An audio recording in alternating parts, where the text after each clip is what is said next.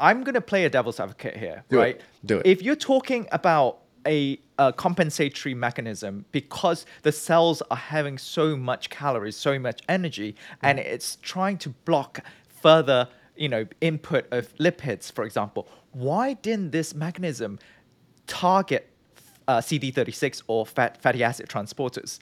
Instead, it targets insulin, which has an overall effect on all types of substrates going into the cell. Hi, this is Dr. Latt Mansor, your host on Health via Modern Nutrition podcast.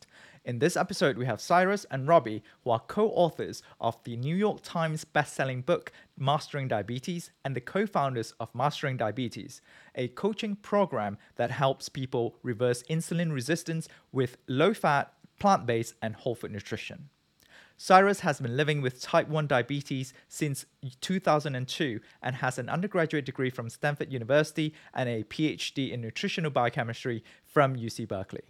Robby was diagnosed with type 1 diabetes in 2000 and has been living a plant based lifestyle since 2006. He also has a master's degree in public health in 2019. In this episode, Robby shared his story living with type 1 diabetes and how insulin resistance could still occur even with the absence of insulin. Now, to make it more interesting, Cyrus also explained in detail how lipids may increase inflammation that could cause insulin resistance. We covered quite a lot of information from energetics biochemistry to disease progression to tricks and tips to reverse diabetes. If you are interested, I hope you will enjoy this episode as much as I did, and stay tuned. Thank you, Robby and Cyrus, for coming on to Health via Modern Nutrition podcast. How are you guys today? Can't complain. Can't complain. Thanks for having us here. I can't wait to have a fun conversation. Uh, I'm doing great. This is going to be a lot of fun today. Yeah, um, I, I know you guys' um, you know expertise is in diabetes, one of my favorite subject. Um, you know, I did my research in diabetes and metabolism, so can't wait to dive deeper into your book, Mastering Diabetes, as well. But before that, let me ask you, you know, one question. The first question I want to ask is: Is there really a way to reverse insulin resistance permanently, as you you, you claim it in your book? 100%. There's no question about it. And um, we can tell you that from multiple different perspectives. Number one, we can tell you it from personal experience. And personal experience is important, but it's not the, you know, it's not the end all be all. It's just an end of one story. And then uh, I can tell it to you also from the uh, academic side of things, from the actual nutritional research. And then third, we can talk to you about it from the perspective of empirical stories of working with thousands of other people who have also been able to integrate a more plant focused lifestyle and seen dramatic improvements to their diabetes health and also specifically uh, you know reducing insulin resistance and or getting rid of it completely. Because I know in the medical world they tend to use the word remission instead of you know full reversal. Um, that's why I wanted to ask you know because you know that's a bold claim right and permanently. Um, and obviously there's a lot of caveat that comes with a lot of you know precautions that people need to pay attention to that we're going to go into. So let's go straight into um, your background and your stories, um, Mike, to you guys, and introduce yourself to our listeners. For sure. Let's go back here real quick uh, about the the details of remission versus mm-hmm. reversal. So, I've thought about this. I've talked about it. I've read about it. You know, for lots of hours. And what I think my conclusion is is that a lot of it is just words. A lot of it is just pure semantics. What I might consider to be a reversal, you might use the word remission or vice versa, right? And it doesn't seem like there's a one size fits all consensus within the medical world, especially even with the American Diabetes Association, as to what is considered a true reversal of prediabetes or type 2 diabetes. How much time is involved? What does your A1C have to be? Do you have to succeed on a euglycemic hyperinsulinemic clamp? Do you have to pass an oral glucose tolerance test? If so, how many times over what period of time, et cetera, et cetera, et cetera. So, therefore, let's talk about this in detail because I think it definitely has to be uh, you know, delved in, in in a lot of detail, but I think a lot of it just boils down to what words you choose to use, and you know, hopefully we can try and get rid of a lot of the confusion and help people get a lot of clarity in the subject. Absolutely. Okay, so Rob, you want to tell your story first? Sure. So I was diagnosed with type 1 diabetes when I was 12 years old. I was just about to turn 13 at the time. So I was urinating all the time. I was thirsty all the time. I said, Hey, mom, I'm pretty sure I have diabetes just like Steve. So my older brother was diagnosed with type 1 nine years prior to me. She said, No, Robby, don't be silly. You don't have diabetes. I was like, Okay, fine. So I just kept on living life and dealing with it. And then a couple weeks later, my mom and dad had flown to Florida because we were going to move there. And I was living in Minnesota at the time. And she called to check in. She's like, Hey, like, what's going on? How's it going? I'm like, Well, couldn't sleep last night. I was cramping. She said, okay, go upstairs, use your brother's blood glucose meter and test yourself. And I did. And I was over 400 milligrams per deciliter. And I really, you know, shouldn't be, I'm sure your audience knows this, but I shouldn't be above 140 as a healthy, non diabetic individual. And so my brother said right then and there, you have type 1 diabetes, pack your bag, you're going to be in the hospital for, the few night, for a few nights. So we drove to the regular doctor first they ran some tests. I don't even know what tests they did run. But then the doctor came in the room and he said, Hey, yep, you have type 1 diabetes. And that was the first time I'd actually seen my older brother cry. He was just like, Oh, I'm just sorry, you have to deal with this. And then we drove to the hospital, and my parents came back the next night and they said, Look, don't worry, this is just an inconvenience. You can still, you know, live a great life and your dreams can come true. So that was really the mentality my parents sort of uh, had towards my brother and I. And really, in hindsight, it was a, a blessing that my older brother already had type 1 because my parents weren't freaking out. Like, we knew what to do. I was quite familiar with what to handle, you know, what to do and all that because I watched my brother go through it for all these years. So it wasn't really some necessarily like a huge earth shattering thing. I kind of like got, got it to ease into it pretty gracefully. And we went to the Mayo Clinic. So we lived in St. Cloud, Minnesota at the time, and my parents wanted to make sure we had the best medical care possible. So we went to the Mayo Clinic together, and we checked in. Uh, I think it was every six months or so, and we had a team there. It was like a two-day event. I would see an endocrinologist, I would see a psychologist, I would see a nutritionist, and at no point did anybody mention to me, "Hey, you know, there's things you can do."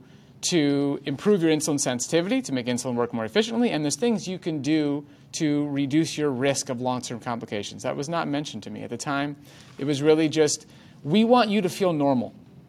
At that time, I was in middle school. It's like, hey, you know what? Like, here's the food pyramid. Let me, like, we'll give you some tips. They gave my mom some tips what to eat and all that.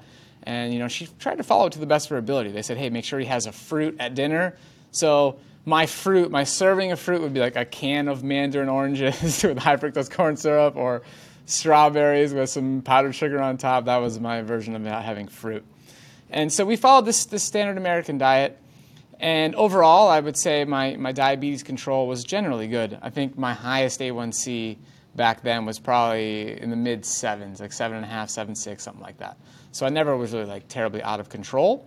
But I did develop some really standard American diet symptoms. So I was a competitive tennis player and I developed plantar fasciitis, which was really frustrating. So it's a really painful condition in the arches of your feet. And I had to wear these big blue boots at night to do some passive stretching. I would get sick every year. I took Claritin D and Nasonex and still got sick every year. And as a teenager, I developed cystic acne, which was really frustrating. And at this time, I was living in Florida and my mom would take me to the dermatologist and they did everything. They gave me creams. They gave me certain pills to try. They we did this laser treatments did dermabrasion like all this stuff. Eventually they put me on accutane which is you know one of the most serious drugs you can possibly take for acne. And you know i wasn't necessarily thriving. So that was that was some of the frustrating symptoms i had to deal with. But really what changed my life was a book that I am not going to recommend, okay? Let me tell you that, right? The book is called Kevin Trudeau's Natural Cures They Don't Want You to Know About, all right? So this guy was on infomercials, and he was, some of your listeners might remember this guy. It was like a very handsome looking guy. The book is purple, and he was selling millions of copies through his infomercials. And eventually he went to jail for some fraud or something like that. So it's not necessarily a trustworthy person here.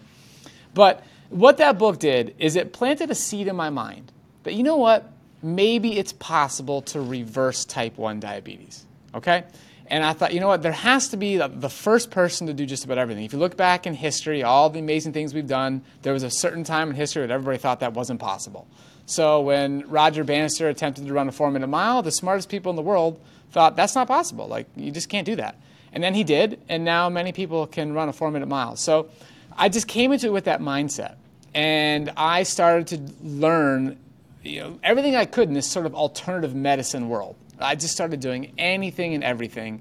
And it was all a bunch of little things. It's like, oh, you know, maybe some of the additives in your food aren't the best. Maybe try and avoid those. Hey, you know what? Maybe it's better to have some more organic food than, and try and limit your pesticide exposure. It was just like little things.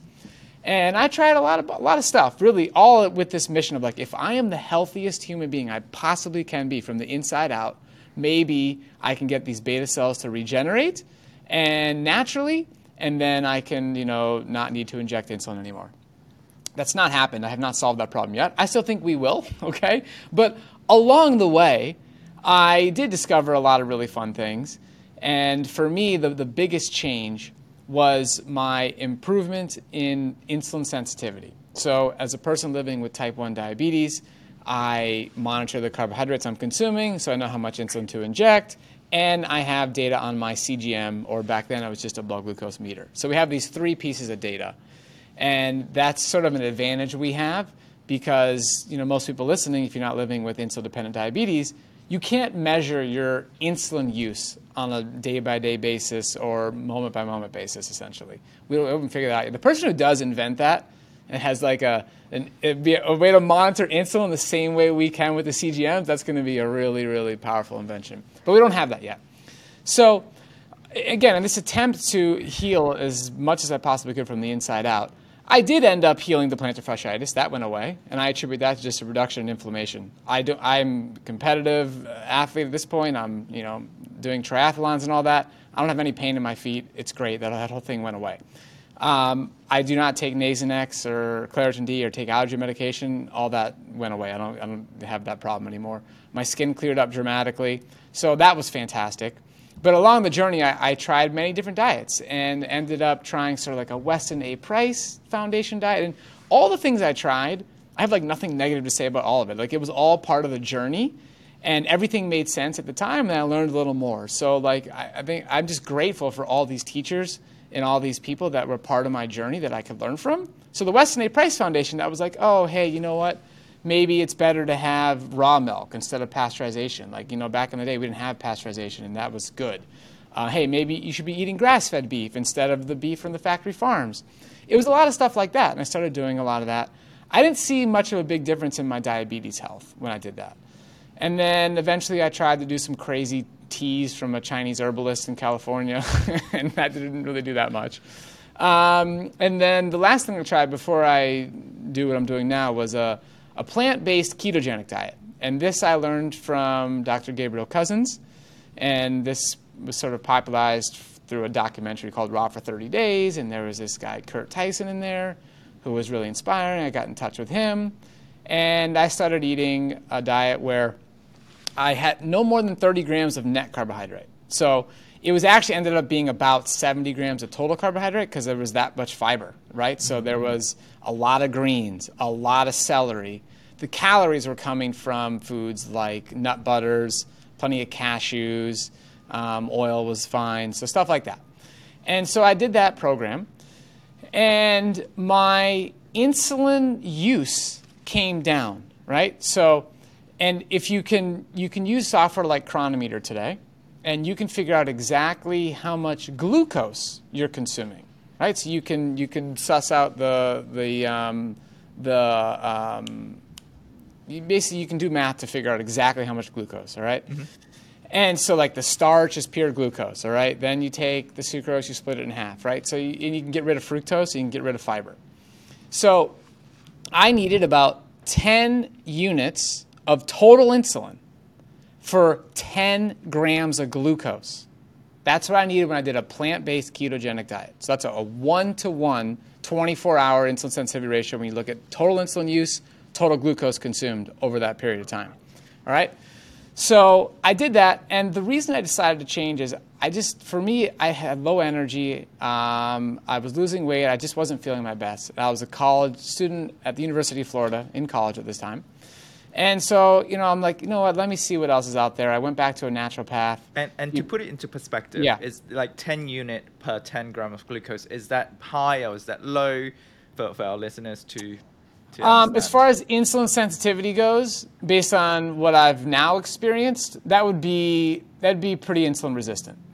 That that that's low level of insulin sensitivity. Got it. So I go to this naturopath, and the naturopath's like, oh, you know what? Maybe what you need is you need to do some chelation therapy. I'm like, okay, well, you know, I'll do anything at this point. I, I'm I'm a I'm an open student. and before I committed to doing that, I heard a podcast, which is funny to say while doing a podcast. you know? And this podcast um, changed my life. It was this guy, Doug Graham, and he was talking about how a, a fruit-based diet was, you know, a really beneficial, healthy way to eat. And I, I love fruit. I had been avoiding fruit for a while now and was like, wow, like this sounds really interesting. And he did say there was somewhere in that podcast where he mentioned how, well, if you're eating well and this fruit-based diet, can you can actually cleanse some heavy metals just with your dietary protocol. It's like, wow, that's interesting. It'd be better than going and do this chelation therapy. So let me give it a shot.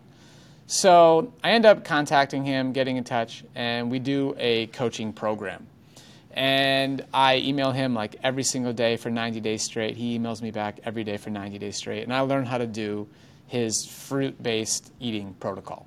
And I remember this is 2006. All right. So this is right around Christmas 2006. And he puts me on this program where I start eating. In the beginning, it was just bananas. it was just, just eating bananas. And I come down to Christmas dinner and I have a pyramid of bananas on a plate. So like five on the bottom row, then four, then three, then two, like a pyramid of bananas. That's my Christmas dinner. And at this point, my parents had seen me go through so many different diets, so many different things. They thought this was a phase, right? Like this isn't going to last. Let's just see how it goes. And sure enough, we're now 16 years later, and uh, I still get to enjoy uh, you know large meals of, of fruit and greens and vegetables and all that. So, what ended up happening is my total carbohydrate intake, including fiber, including fructose, okay, now goes above 700. Okay? If you take out fiber, you take out fructose, we're going to get to roughly like 300 grams of glucose per day. So I went from 10 grams of glucose to 300 grams of glucose per day on this new fruit based eating protocol. And my insulin use goes up to a physiologically normal amount. So now my total insulin use, this is long acting and short acting, is, is on average about, about 30 units a day. Right? It, it could be a little lower with, with increased fitness and whatnot, but on average, call it 30.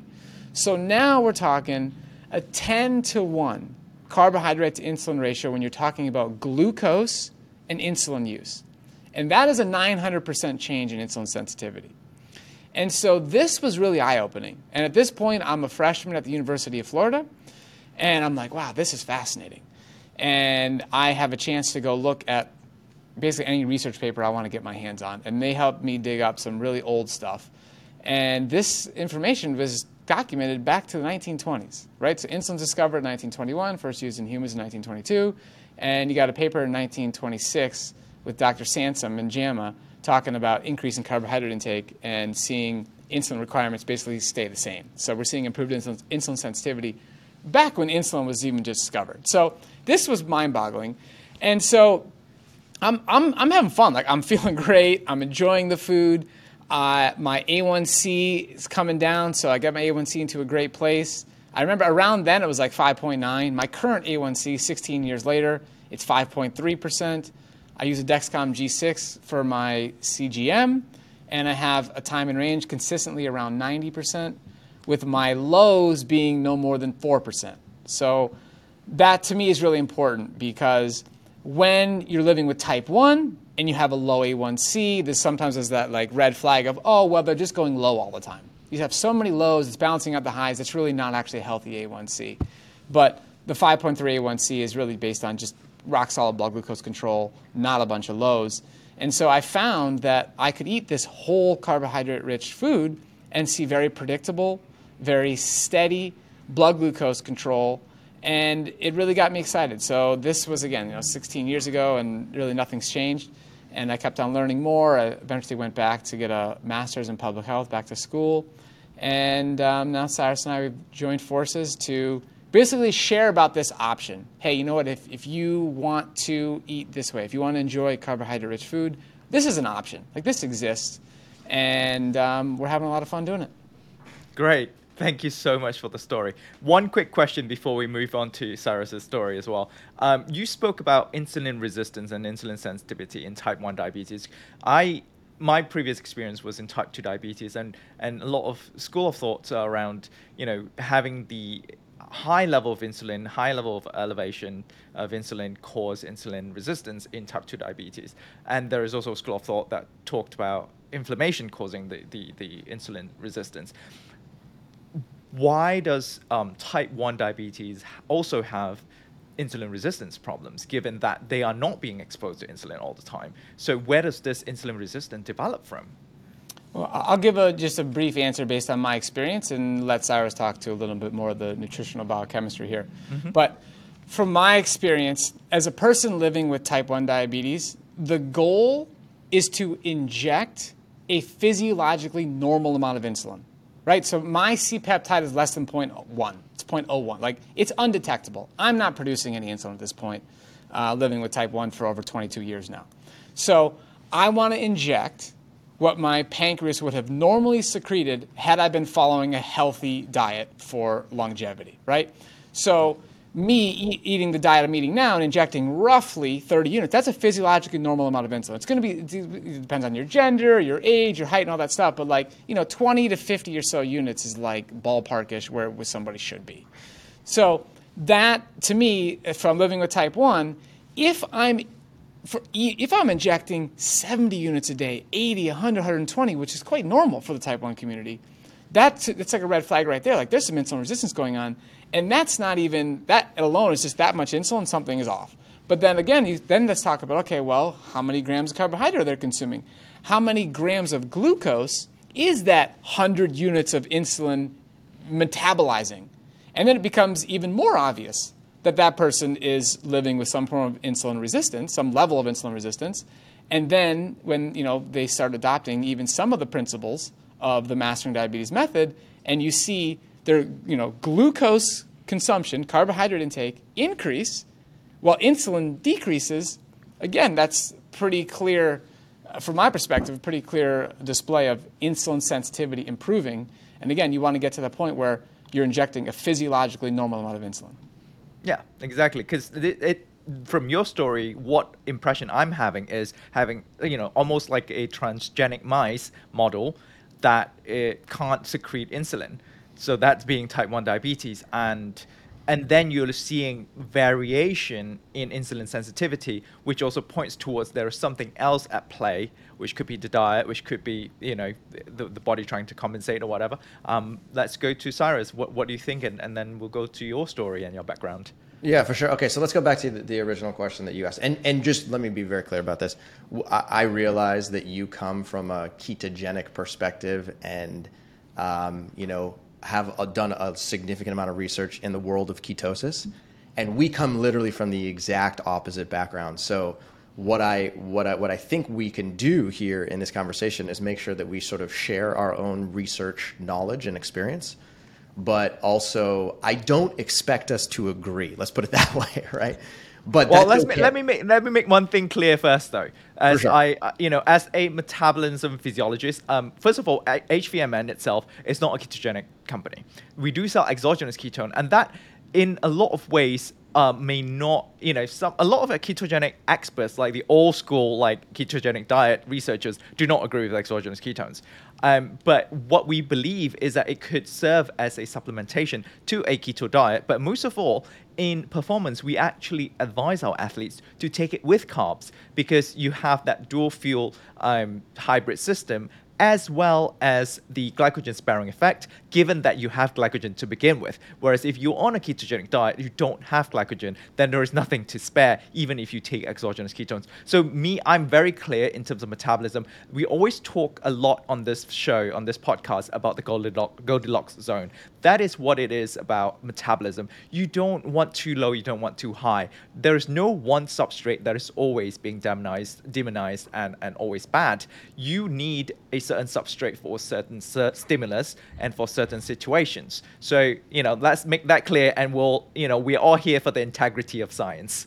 Good, good, good, good. Okay, I'm glad we can establish that right because the, the truth is that if you look into the uh, the nutritional research, you know, it, it can be hard to understand. If you have a simple question that you just say, you know, what's better for me, a ketogenic diet or low carbohydrate diet or a plant based diet, and try and figure out what is the actual answer to that, it can get pretty confusing pretty quickly. And it's not until you spend, in my professional opinion, hundreds of hours delving into the details of what's happening in your liver, what's happening in your pancreas, what's happening in your vasculature, what's happening in your brain, what's happening, how are those liver, uh, tissues speaking with each other, what's happening in your gut.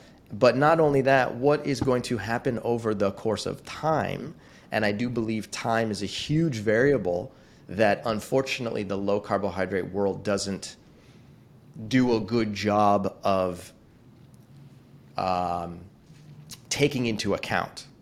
Meaning a lot of the research in the low carbohydrate world is focused on shorter term outcomes and not on longer term outcomes. Separate discussion but my point is that unless you spend hundreds of hours or even thousands of hours delving into this research it can become pretty confusing pretty quick so you know just like you were saying the difference between endogenous ketones and exogenous ketones that's a whole world unto itself right there's a whole bunch of conversation that we can have about and that. And some but, people to some people long term it's three years is long term five years is long term but some people actually mean 10 years, 20 years, um, that means long. T- like time is so relative to, to people and to research as well.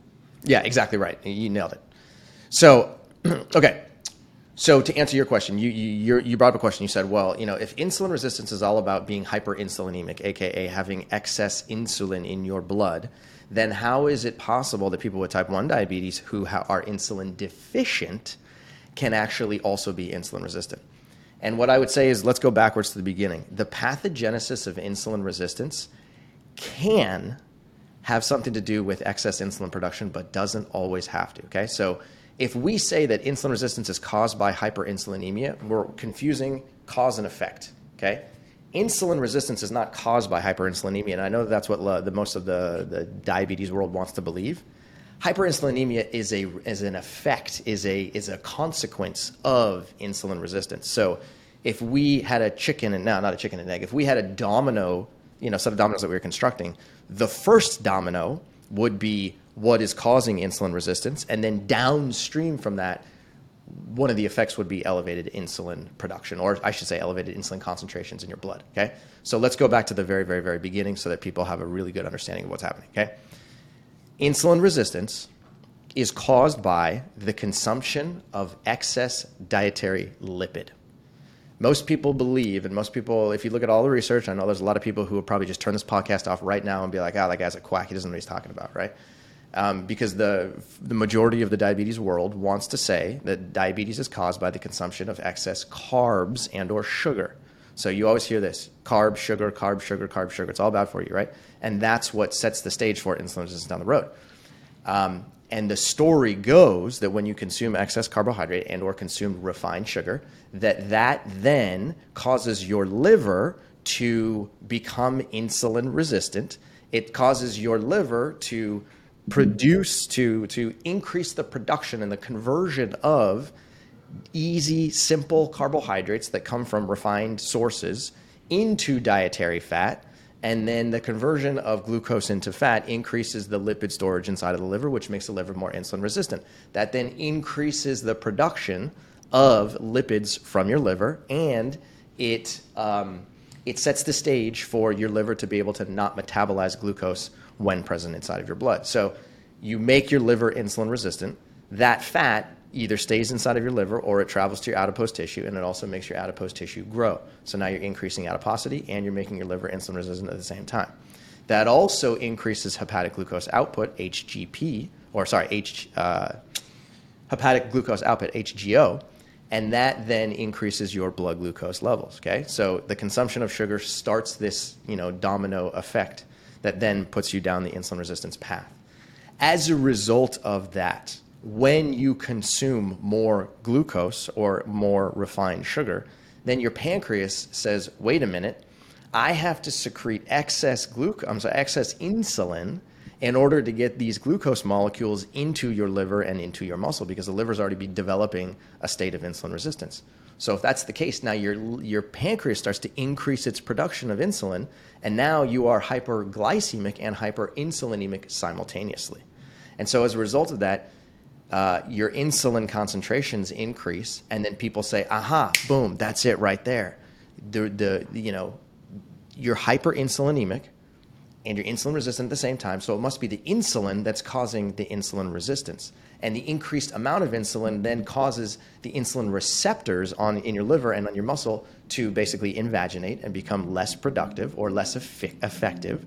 And as a result of that, the insulin receptors in both of those tissues, um, you know, they, they fold inwards and they become more dysfunctional. And as a result of that, excess insulin production then starts a cascade of events, which makes it so that your liver and your muscle are no longer as responsive to glucose. So now, as a result of that, you're in this very challenging situation where you're consuming excess carbohydrate slash sugar.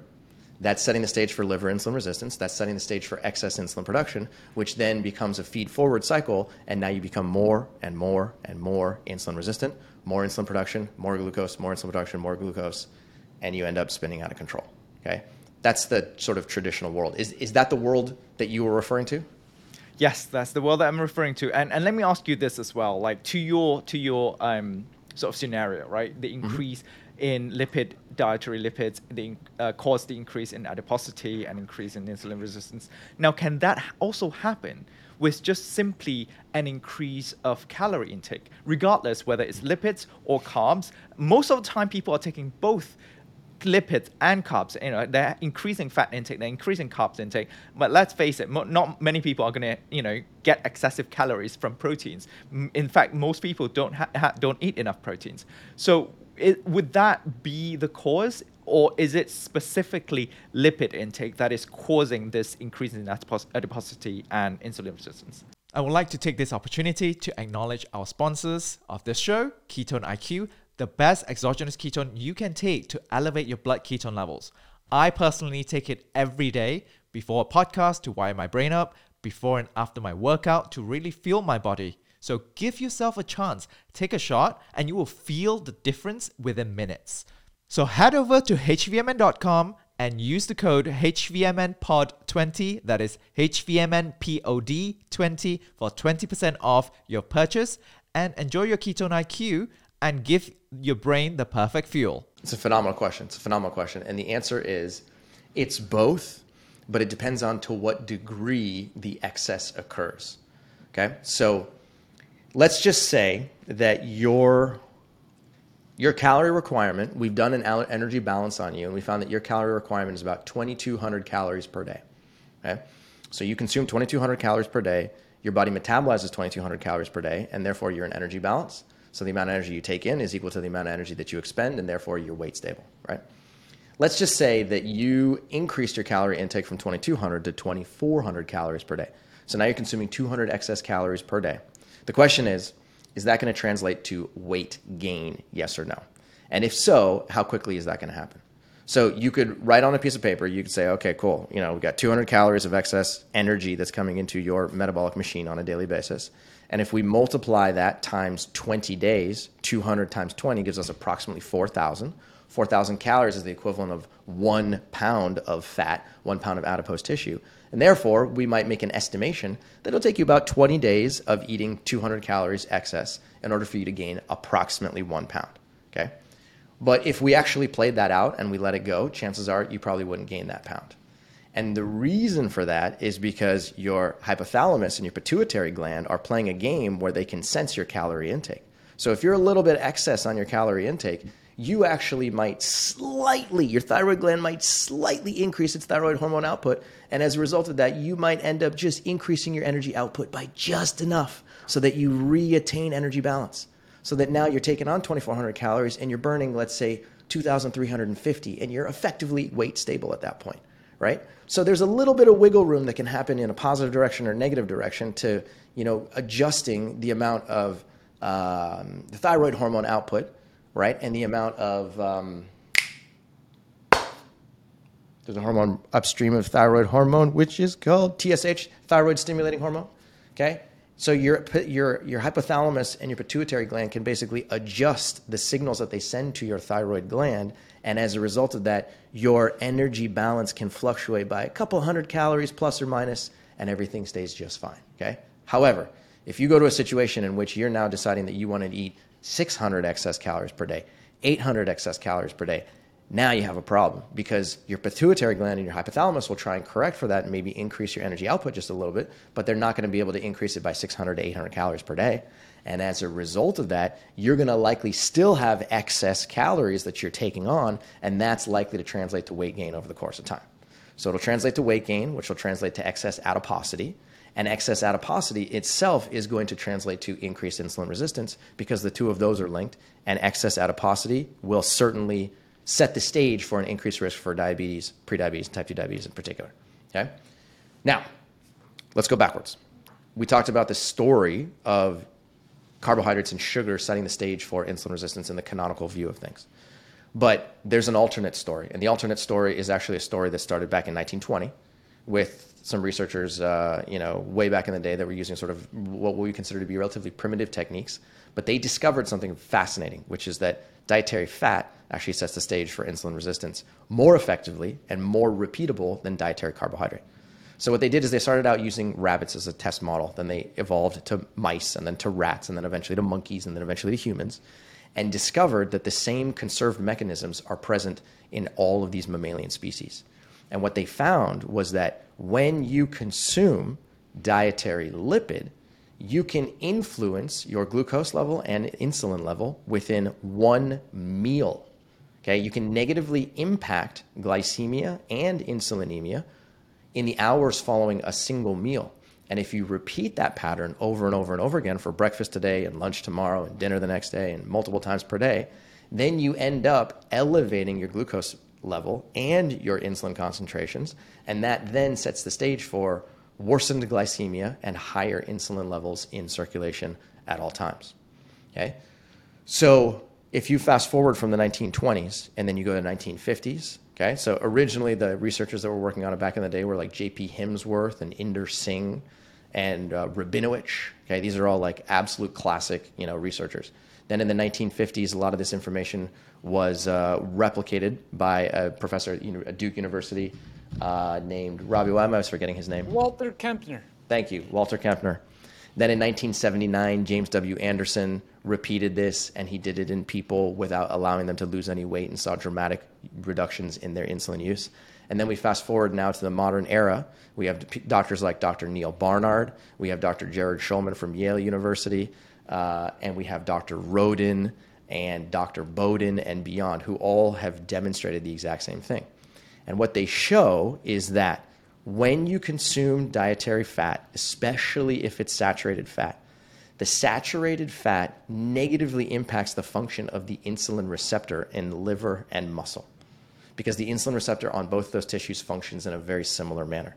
So what happens is that saturated fat can enter a cell through fatty acid transport proteins independent of you know exogenous signal. So in other words, fat can enter a liver muscle or a, uh, I'm sorry, a liver cell or a muscle cell without the use of insulin. Insulin will certainly help, don't get me wrong, but it can also enter in non insulin dependent pathways.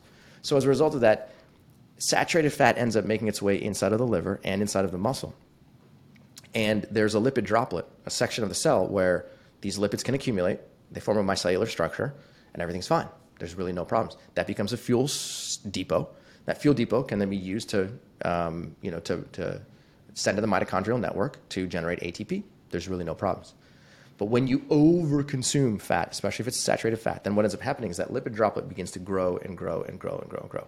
So the lipid droplet is growing intracellularly, and the lipid droplet itself ends up creating secondary metabolites.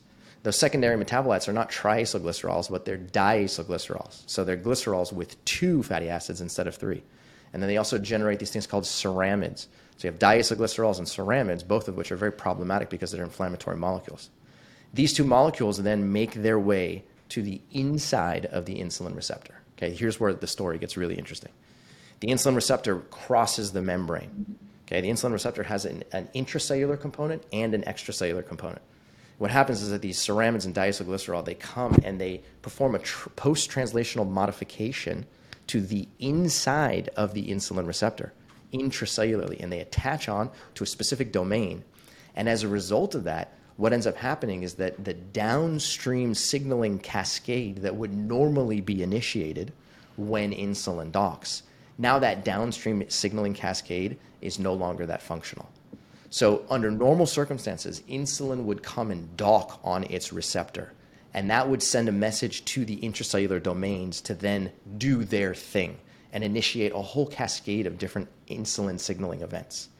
And those are all synthetic mechanisms require, you know, that, that generate, you know, that, that stimulate glycogen production, protein synthesis, fatty acid synthesis, RNA synthesis, DNA synthesis, any kind of synthetic mechanism. But what ends up happening in this situation is that insulin docks on its on its receptor, and the post-translational modifications happen on the inside of the cellular of the of the intracellular environment now makes it so that these things called the IRS molecules can't dock. You have IRS1 and IRS2, and they, they can't dock on the intracellular domain. And those are the critical rate limiting proteins that are required in order to translate the signal intracellularly to get all those other synthetic processes to begin. And so, as a result of that, insulin docks at the outside in the extracellular environment, but the signal doesn't get relayed inside nearly as effectively. So, so that causes insulin resistance. Exactly. So, so effectively, what a cell does, the, the reason that, that that mechanism occurs, if you go back evolutionary and try and figure out, well, why the heck would excess lipid actually impair? I was about to ask that because yeah. most of the time when a mechanism occur, our bodies most often than not are not doing those reactions are not making those pathways on those reactions to harm us. Correct. our our first and foremost instinct is to survive. So most often than not these mechanisms are a compensatory mechanism or a um, salvation sort of sort of mechanism. So tell us. Yeah. In other words why the heck would you design the liver and the muscle to to impair the function of an insulin receptor when there's excess lipid? What is the point right? And you're absolutely right. There's there the reason that this would happen is actually it's very simple. It's not that obvious from the get-go, but it is a self-defense mechanism. And what a cell is responding to, one of the things that a cell can respond to is excess energy. Okay, excess calories that come in from any source. And the calories are going to either come in from fatty acids, amino acids, or glucose. Those are the only three calorie sources. Technically speaking, ethanol too, but we're going to exclude that. So, what happens in this scenario is that there's excess fatty acids, which uh, effectively means there's an excess fuel depot. There's excess storage of calories inside of that cell. And that cell basically says, hold on a second, hold on a second. I don't have space for this. I don't have room for this. This is beyond my physiological design. I was never meant to make this lipid droplet so large. I was never meant to generate so much diacylglycerol. I was never meant to generate so many ceramides. These are all downstream effects of this lipid droplet. How do I get this lipid droplet to get smaller? Or how do I get this thing to stop growing? And one of the most effective things that any cell in your body can do if it wants to limit the, in, the amount of new calories or new energy that comes into the cell is block insulin. Because insulin is your number one most, uh, most powerful, it's the primary anabolic hormone in your body. Okay? Insulin stimulates more fuel uptake and growth processes than any other hormone in circulation. Period. End of story. More than growth hormone, more than testosterone, more than estrogen, you name it. Nothing is as powerful as insulin. So if a cell is basically saying, hey, there's too much energy coming in, how do I slow this energy input? I know, let me just find a way to not respond to insulin. And that's the way because these ceramides basically go and they they cause this post-translational modification. They impair the, uh, the ability of the insulin receptor to do its job. And now the cell is basically in a, what I refer to as an insulin rejection regime or an insulin resistance regime where it says, you know what? I'm not going to pay attention to you, insulin, because you're going to put more stuff inside of me and I don't want any more stuff. Get this stuff away from me, right? So as a result of that, the cell goes into a self-protective mode. It basically doesn't communicate with insulin as well. So now insulin begins to accumulate inside of your blood because insulin is having a difficult time docking onto those receptors. And some of the insulin does dock onto the receptor, but then it undocks from the receptor because the receptor didn't translate the, the, the signal intracellularly. And now insulin is basically free floating in your blood in excess concentrations. So as a result of that, insulin can't do its job. Insulin tries to dock and tries to get glucose out of the blood, but it doesn't really work. So as a result of that, well, guess what happens? Your glucose level starts to rise as well. So first, insulin begins to accumulate and become hyperinsulinemic. That's the first thing that happens. And then the next time you eat something that's glucose rich, okay, it could be literally one banana, it could be a mango, it could be a bowl of black beans, it could be some chips. Who knows? You eat something that's got a small amount of carbohydrate, like 15, 20 grams or so. And many people who are eating a low carbohydrate diet or ketogenic diet will say the same thing. They will say, Look, guys, I literally had one banana and my glucose shot up to 180. Okay, I'm telling you, the banana is bad for me. And our response is, No, no, no, no, no. It's not the banana's fault. Okay, the banana has is mainly constructed with a lot of carbohydrate energy, and the carbohydrate energy has a significant amount of glucose. The glucose from that banana, what is now in circulation inside of your blood, it is literally trying to get into your liver and trying to get into your muscle where it belongs. But this metabolic traffic jam that you have created from all the fat rich foods that you have eaten prior to that banana has now created a roadblock. And that roadblock is now preventing the glucose from getting in. It's preventing from insulin signaling. So now you're both hyperglycemic and hyperinsulinemic simultaneously. And how reversible is this? It's very reversible. It's very okay. reversible. That's and the good so, news. That's the good news. So, so let's go backwards and we say, okay, there's two different stories. Story number one says it's all about carbohydrate, and story number two is that it's all about fat. Okay. And the truth is that both of them are at play. There's no question about it. Okay. It just so turns out that the research demonstrates that dietary fat is the preferred mechanism for inducing insulin resistance in laboratory animals and in humans. Okay, if you go into the research and you try and figure out how do you create insulin resistance across the board, in, in laboratory models, they are using a high fat diet as a primary method of creating insulin resistance. And there I are, did that myself. I did that myself with my um, type 2 diabetic rats with high fat diet and streptozotocin. That's why I'm saying I tell you, like, I'm not all for, for, for fat, I'm not all for glucose, I am all for optimizing.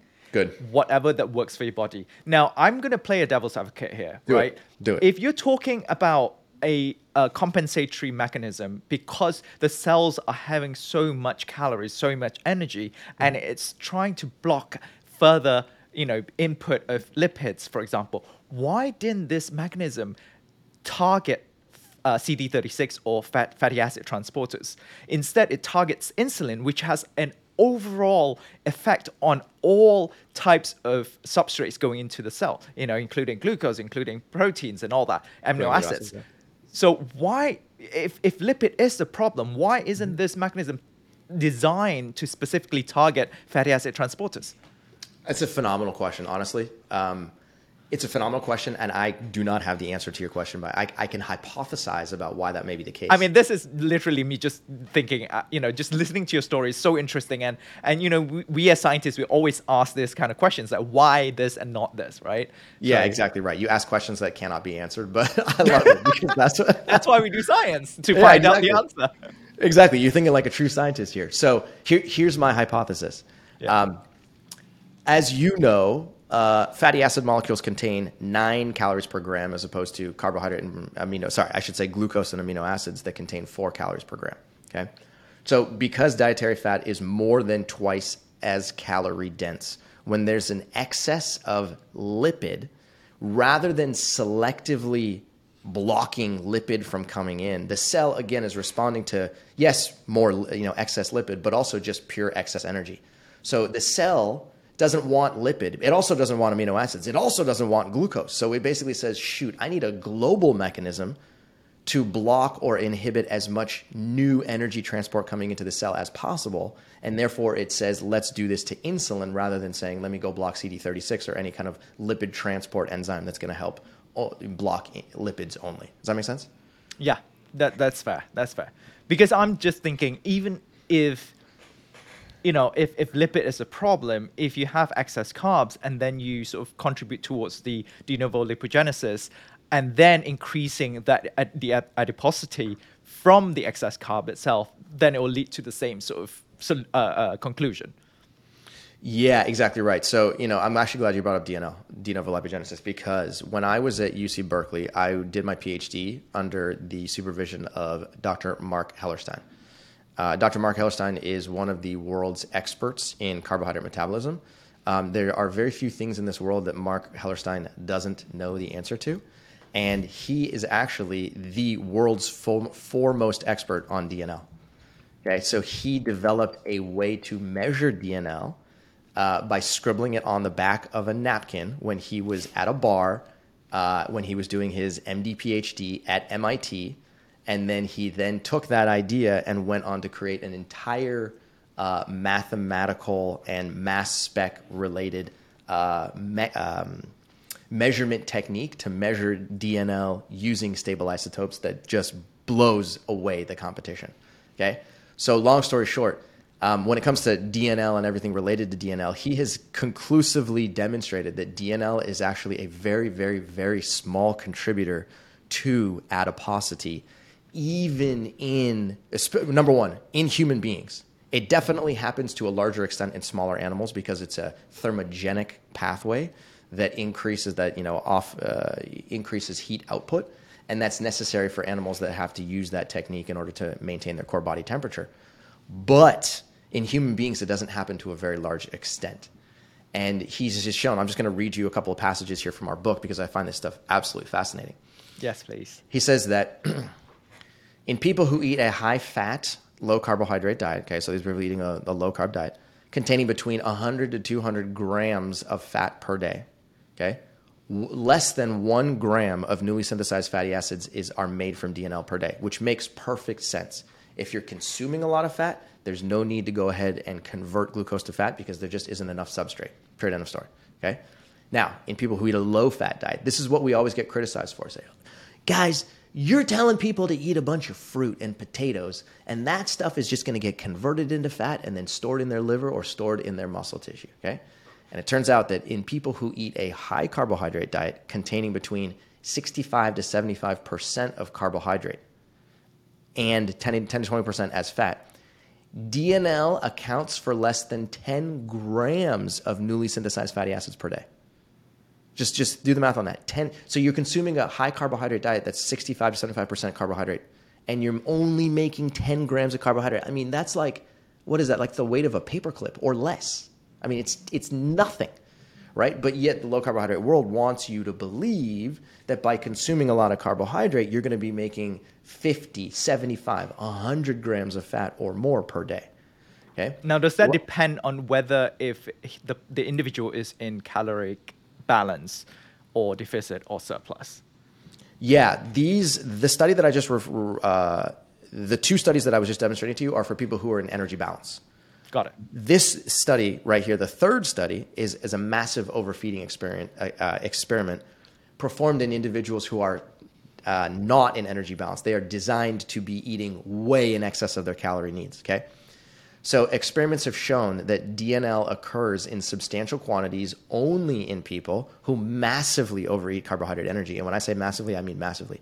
Experiments show that people who eat approximately 2,000 grams of carbohydrate energy per day, which is 4,500 calories of excess energy, for seven to 10 days at a time, manufacture 150 grams of newly synthesized fatty acids from DNL per day.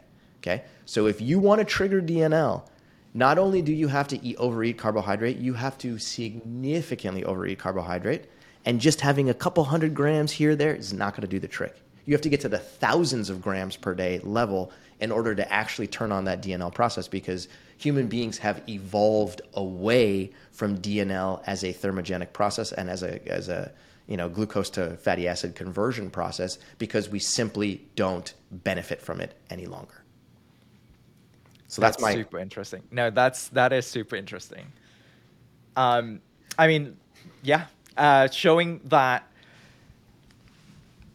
would you agree then, you know, more personalized approach when it comes to dietary intakes and substrate metabolism that, you know, maybe some people would benefit more for from restricting carbs and some people would benefit more from restricting lipids. What I'm taking from this is the increase in calories in both at the same time, both lipids and carbs at the same time, is not beneficial to anyone. But if you Bingo. sort of restrict one and then have the other, no matter how much, unless if it's 2,000 grams worth of ca- you know uh, um, sugar or 4,000 worth of calories, then it's probably going to you know balance out as your energy expenditure anyway. Okay. So attaining calorie balance is definitely important in the long term because it's it's it's the way that you can sort of guarantee that you're not going to be gaining excess weight, okay? If you already do have excess weight, you want to actually induce a negative calorie balance because that's the only way that you're actually going to lose weight today and over the course of time, okay? That's right. That being said, your question is uh, true or false? It's not a one size fits all approach, right? Some people would benefit from a lower fat intake, some people would benefit from a lower carbohydrate intake, but practically no one is going to benefit from having both a high carbohydrate and high fat intake simultaneously. So I would definitely agree with that latter part, which is that high, high, uh, you know, medium to high carbohydrate intake and medium to high fat intake is a recipe for disaster. And the the my understanding is the reason for that is because carbohydrate metabolism and lipid metabolism are like Superman and kryptonite. They are they are enemies of one another. Yep. All of the machinery, all the enzymatic machinery inside of your adipose tissue and inside of your liver and inside of the mitochondrial network that is involved in lipid uh, metabolism is literally directly opposed to all of the machinery, the enzymatic machinery that's required for carbohydrate metabolism. So when you upregulate your lipid enzymes, you downregulate your carbohydrate enzymes. Vice versa. When you upregulate your carbohydrate enzymes, you downregulate your lipid enzymes. And so as a result of that, the two of them are effectively, you know, they're they're yin and yang. You turn Yeah. one on, you turn the other off. You turn one up, you turn the other one down. Period. End of story. And that's just how you were designed. So if you're trying to consume a diet that contains a significant amount of carbohydrate energy and a significant amount of fat, then cells literally are like, hey, I can't turn on both pathways simultaneously because when I turn one on, it inhibits the action of the other and vice versa. And that's when you end up with a whole collection of metabolic dysfunction that can then increase your chronic disease risk. Right? Yeah, exactly. And Cyrus just explained Randle cycle that was, um, you know, published in 1963, and I talked about this in episode 204 with Dr. Rob Cyrus, and he even brought in the role of glucagon, the role of uh, insulin and glucagon in Randle cycle as well, which adds another level of complexity to it.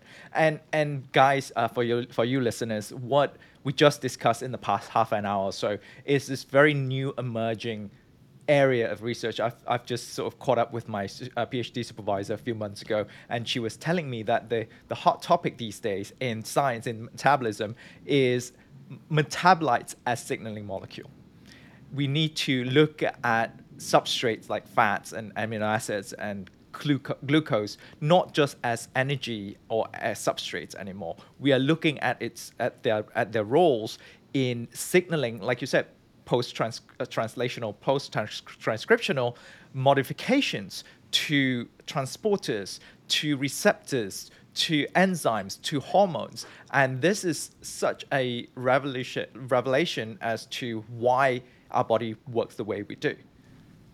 Yeah. So there's there's one enzyme in particular that I think is literally, or there's one I should say, metabolite in particular that is, in my opinion, the the the all star of them all when it comes to this particular concept that you're talking about, which is a metabolite who has a who is a result of a uh, of an energy generation process that serves as a signaling molecule to shut down another signaling process.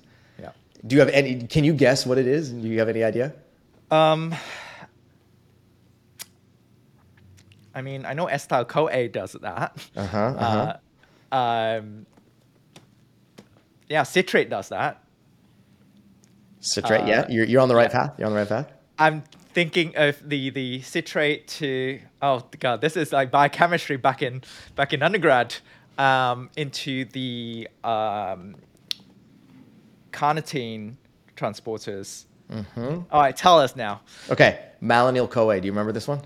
Yes, yes, Ma- yeah, malonyl CoA. Yeah, exactly. Acetyl- and that's exactly what I thought about because acetyl CoA into citrate into malonyl CoA, and then you block the intake of fat because this is this is the substrate that is being um, produced via glycolysis into pyruvate into that that that area, and then that is the Randle cycle that happens right there. Exactly right. Exactly right. And it's like the, the, function of malonyl. So so malonyl CoA is basically involved in like fatty acid biosynthesis. So you're manufacturing fatty acids, you're elongating them, and as, as malonyl CoA production ends up increasing as a result of that. So it doesn't make sense to try and elongate and build fatty acids and burn fatty acids or, or oxidize them at the same time. So what ends up happening is that in the elongation process and in the synthetic process, malonyl CoA is basically activated, and malonyl CoA goes to the to the uh, to the mitochondrial network and it blocks beta oxidation of fatty acids, and it says, "Hey, all of you who are trying to burn fatty acids right now, stop." Because there's a synthetic process which is happening over here. Let this thing happen. When the synthetic process dies down, you can then begin to burn them if you have if you have extra substrate, right? So it's a perfect example of a signaling molecule that is not used for an energy generation process. It's literally just a messenger that goes from one part of the cell to another part of the cell to relay a message in the same way that the ceramides and the diacylglycerols are signaling molecules that went up to the inside of the insulin receptor that blocked the action of IRS1 that said, hey, I'm going to shut you down right now because we have a huge system wide defect. I need you to chill out for a second. Right? Yep. Yep. And I'll give you another example of this as well beta hydroxybutyrate. Yeah, yeah, There yeah. is such thing they call beta hydroxybutyrylation, which has the exact, um, which has the effect on DNA level. So we're talking about HDAC inhibitor um, sort of um, similar function, and and Buck Institute um, is is researching a lot on this using, um, I believe.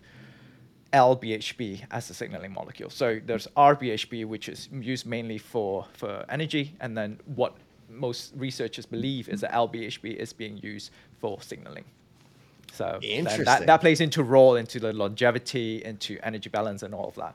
So, um, in your book, Mastering Diabetes, I want to go back to that. And, Mm-hmm. and I, I remember reading, you know, you were saying type 1 diabetes, type 2 diabetes, but you mentioned type 1.5 diabetes. What the hell is type 1.5 diabetes? what the hell? That's what I've should- never heard of it.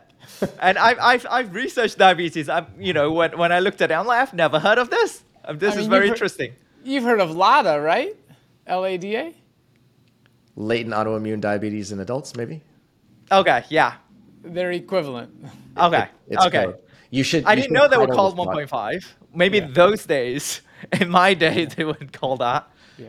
Yeah, it's it's kind of an interchangeable term. Again, it's going back to what we are talking about earlier. It's semantics. Some people call it 1.5, some people call it LADA, but effectively, it is it is adult onset, slow progressing type 1 diabetes. It occurs in adults who are generally over the age of 30, and it is an autoimmune attack on the insulin producing beta cells that that that reduces insulin output. Okay, the difference, the primary difference between type 1 and 1.5 is two things. Number one, the speed at which insulin, uh, if the speed at which the beta cells are destroyed, or when they, the speed at which the beta cells commit apoptosis, is much slower in type 1.5 than it is in type 1.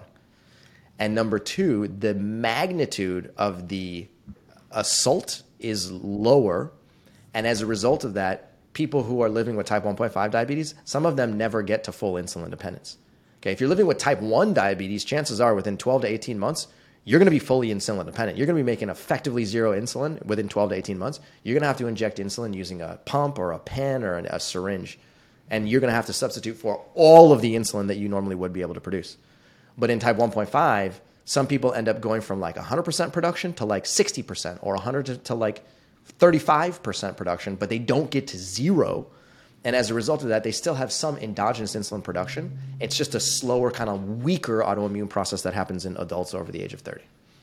Interesting. Yeah, in this show, we talked about even type 3 diabetes. Yeah. Do you know what that, you know, Alzheimer's. Alzheimer's Um, and, right. and, and, And I just want to mention what we have for your listeners. We have experienced a large number of people being misdiagnosed as living with type 2 diabetes when really you can objectively and factually you know, diagnose someone actually type 1.5. And the diagnosis matters because oh, when you do understand that, yeah, antibodies are present, then the the, the care changes, right? The evidence based care would be you got you have to use an appropriate amount of insulin. And a lot of people they're scared of that because they think, oh wow, I got diagnosed with type two, and I'm I did my research and I'm should be able to reverse this. And mm-hmm. a lot of people just go down this path, and it's unfortunate. And the biggest red flag is somebody who is underweight being diagnosed with type two diabetes. That's the immediate trigger. Let's run the C peptide test. Let's run a full panel of antibody tests and let's try and get the right diagnosis here. So it's just something we see over and over again in our program, and I feel like you know a PSA here to tell your audience. And and, and in Asia, it's actually very common to see underweight type two diabetics. Mm. Um, again, you know, I don't know whether they're actually type yeah. 1.5 diabetes, but I think it's worth definitely you know going Every back in there. Every single one of those people should get tested just to see, yeah. right, and just yeah. figure it out. Yeah, because most people they're like, oh, it's just the Asian gene, you know, they can't gain mm-hmm. weight or whatever. The Asian gene. yeah, I'm like, yeah, I wish I have the Asian gene. Like, I have the reason I ended up researching cardiovascular disease and cardio, uh, and diabetes is because my mom's side has very high prevalence of obesity and diabetes, and my dad passed away from stroke and he had a heart attack before, so that side has high cardiovascular disease prevalence as well. So I ended up studying both of them. Oh wow, that's interesting. That's interesting. So you probably know better than a lot of people that there's a huge crossover between the development of insulin resistance slash diabetes as well as cardiovascular disease as well, right? Yeah, that's something yep, that you you talk about a lot. Yeah, absolutely. I mean that that was my whole thesis is basically looking at why is there an increased risks of cardiovascular disease in the diabetic population, but also after myocardial infarction, the diabetic population also has higher risk of heart failure and arrhythmia. So, like looking at metabolism and why the metabolic inflexibility is affecting the heart's function um, and, and the um, the energy deficiency caused by myocardial infarction um, being exacerbated by the metabolic inflexibility is what I looked at. So I use hypoxia as a subset of ischemia. So because hypoxic hypoxic re- response is so quick that we can just measure it right away rather than waiting for ischemic reperfusion. Because ischemia, eh, you know, or the, the blockage of, of blood vessels um, or the um, the lack of blood flow into the heart, it's so uh, multifaceted, right? You have the lack of substrates going in, you have the lack of oxygen going in, you have the lack of waste coming out, you have the the uh, accumulation of oxidative damage while all of that is happening. So we chose hypoxia as a very um, succinct sort of uh, insult to the heart mycard- myocardiosites. Mm-hmm. Uh, cardiomyocytes, sorry. Um, and then I looked at re- uh, reoxygenation and then looking at um, heart function as well. Got it. Where, where, can I read your thesis? I want to read this for no question. Um, well, I, have um, I've turned my thesis into three um, papers now. Um, you oh, can cool. just, just, search my name. So first author. Um, I think the first paper is the model of type two diabetic rats. Um, so that's just about the modeling and the dose response. The second paper, I believe, it's a chronic hypoxia. So I put the diabetic rats in hypoxia chamber and then looking at the effect of chronic hypoxia on um, metabolism, specifically fatty acid oxidation and glycolysis. And I looked at the difference between um, the PPAR alpha and HIF response. So PPAR alpha is you know very responsible for fatty acid oxidation, and HIF usually upregulates glycolysis. But as you said, if you upregulate uh, fatty acid too much, you downregulate glycolysis. But in these rats, you know, even with HIF activation, it doesn't go up. Like the glycolysis doesn't go up because of the high fat, um, high fatty acid oxidation. And then I believe the third paper is using a fatty acid transporter inhibitor to try and reverse that. And we did did see a um, increase in glycolysis in the diabetic heart. However, the drug is not reversible, so that's not ideal. It's just a proof of concept. Got it. Got it. Got it. Got it. Okay. So yeah, I feel like I, I got to read this in like full detail to like fully wrap my head around it. But the, the, you're speaking my language, was what I like about it. yeah. Well, I want to respect your time as well because we, have gone over an hour. This is a super interesting conversation. I can go go on for like two hours, honestly. Um, um, so to wrap us all up, uh, you know, we spoke a lot about the the difference between you know fats and carbs in the role of nutrition and dietary intake versus uh, energy expenditure. And we talked a lot about the don'ts, like don't consume both carbs and fat at, a very high degree. You know, ideally you want to find out what substrate works best for you and make sure you are not in excess, um, extreme excess of, of calories on top of that. So we talked about the don'ts. Let's talk about the do's. You know, to wrap this all up in your Mastering Diabetes book, let's talk about what should people actually do, you know, in terms of exercise or intermittent fasting or keto diet. What do you actually recommend? Latt, this is my favorite thing to talk about. Okay. that, let's talk about the positive. We, we, we've been very morbid in talking about how, how the disease progression happens. Let's talk about the, the happy things as we go close to the new year. We're, we're recording on you know December 28th here. So Absolutely. as we go into the new year, let's talk about the positives. Yeah. So we in the book we describe a very simple traffic light system for deciding which foods to put in your body and, and how much. All right. So there's a green light, a yellow light, and a red light category. The green light category is the primary characterization here is you get to eat these foods when you're hungry until you're satisfied. You don't really need to think about how much you're consuming because they're all whole foods with a lot of water and a lot of fiber, which is the key distinction. We could do a whole other show on the, dis- the distinction between the research that's talking about refined carbohydrates and the problems that those you know, cause versus whole, intact, whole carbohydrates. Completely different story. So, fruits, that's the first food listed in that category. That's going to be things like mangoes and peaches and papayas and bananas and pears. Again, all whole fruits. Then starchy vegetables, that's going to be potatoes. You know, a yam would be in there, butternut squash, acorn squash. Then you have beans and peas and lentils. All right, that's the third category. Then intact whole grains, intact being the key word. That's quinoa, that's brown rice, that's farro, that's millet. All intact, unrefined whole grains are fantastic. Then you have leafy greens, that's going to be lettuce, arugula, chard, kale, all that stuff. Then you have non starchy vegetables. That's going to be things like bell peppers. You could put carrots in that category. Um, zucchini, cucumber, then we move into, you know, mushrooms we have in this category. Can, it's going to be hard to overeat on mushrooms.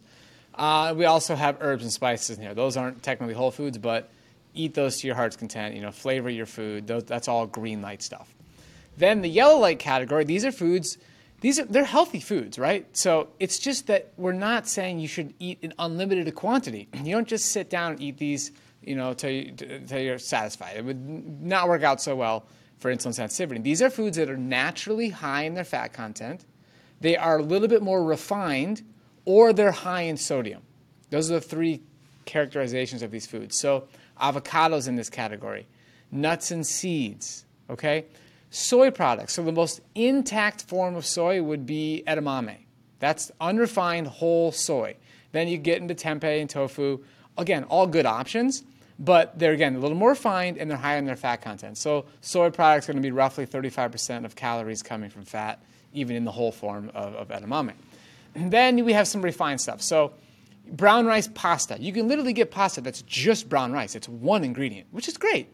But it's still better to have that whole intact brown rice. That whole intact counterpart is still optimal.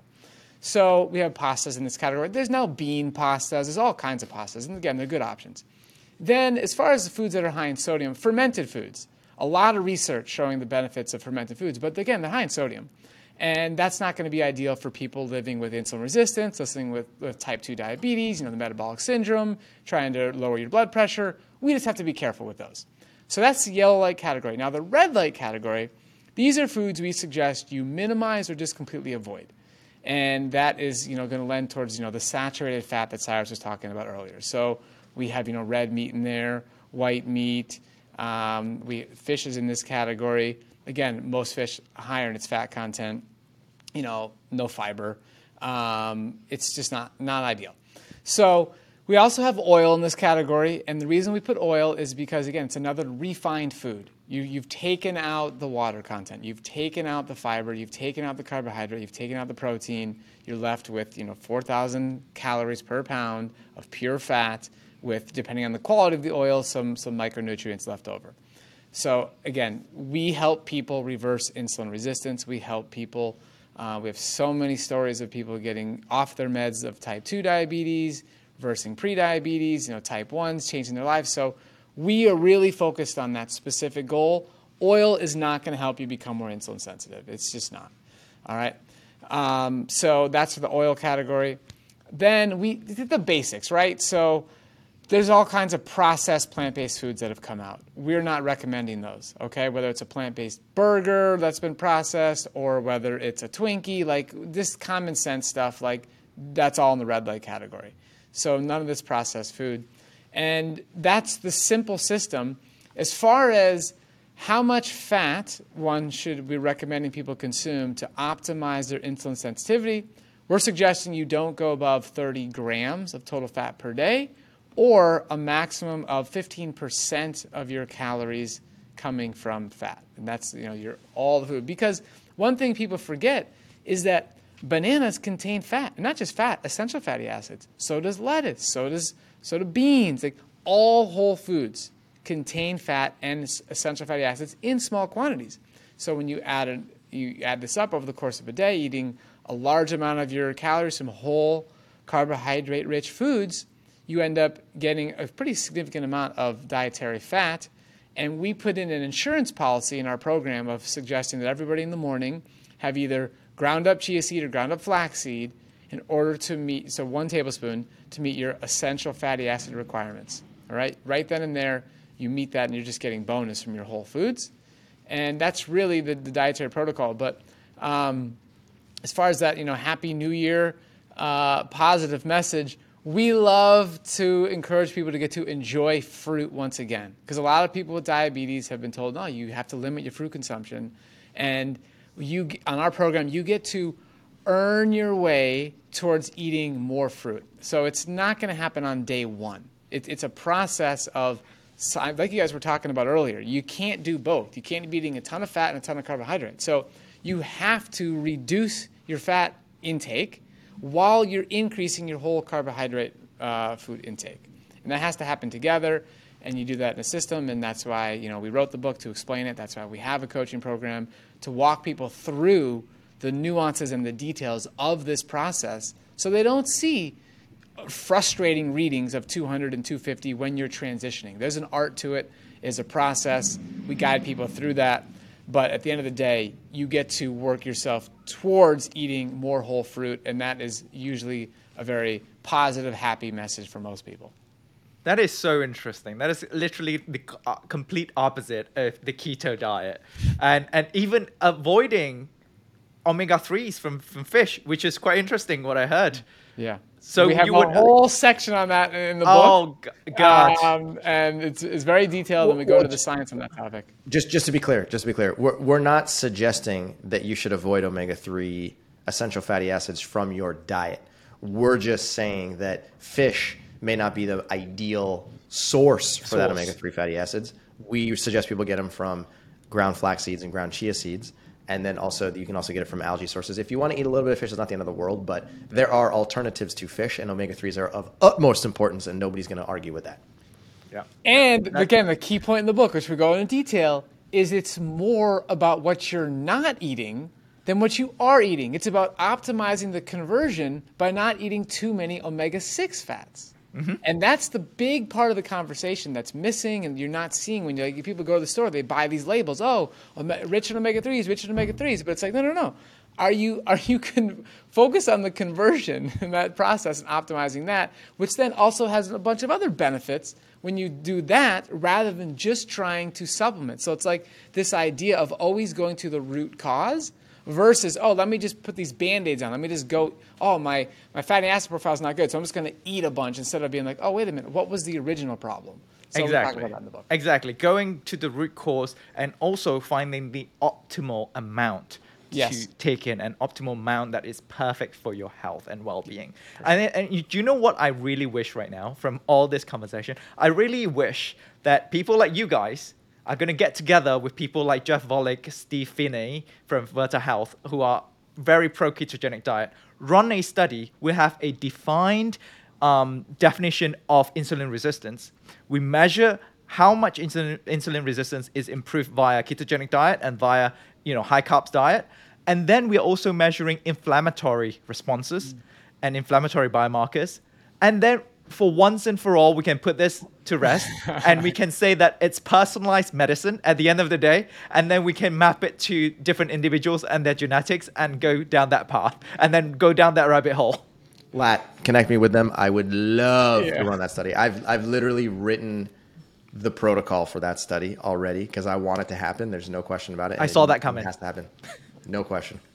yeah, no, I, I really look forward to it. And um, because we haven't covered a lot of stuff that I actually wrote out that I want to cover, that I wanted to ask. So I would love to have you guys for episode two sometime next year. Um, Let's do it. uh, That For would be you to come back and, and we can go deep into more about your book, about what the new research is after, you know, since we've talked. And for our listeners who would like to find you guys, um, please let our listeners know where can they find you. I would say the best place to start is go to masteringdiabetes.org. That's our website. You can actually take a quiz there. You can see, oh, what is your level of insulin resistance? It's an interesting way. It's like a surrogate for what's going on in your body. So that's fun. We're on all the platforms. So we have our own podcast. Just type in Mastering Diabetes into any of your favorite podcast platforms. You'll find us there. Uh, we're on Instagram at Mastering Diabetes, TikTok at Mastering Diabetes, YouTube. So um, that's really fun. And the book you can get anywhere books are sold. Most people buy it on Amazon. We read our own audiobook, added in a little bit of new research and a little bit of context. That's because you know the audiobook is filmed obviously after the book is finally printed and everything is locked in. So the audiobook is really fun for that, and we had a chance to really talk about our thought process and mindset in writing each chapter.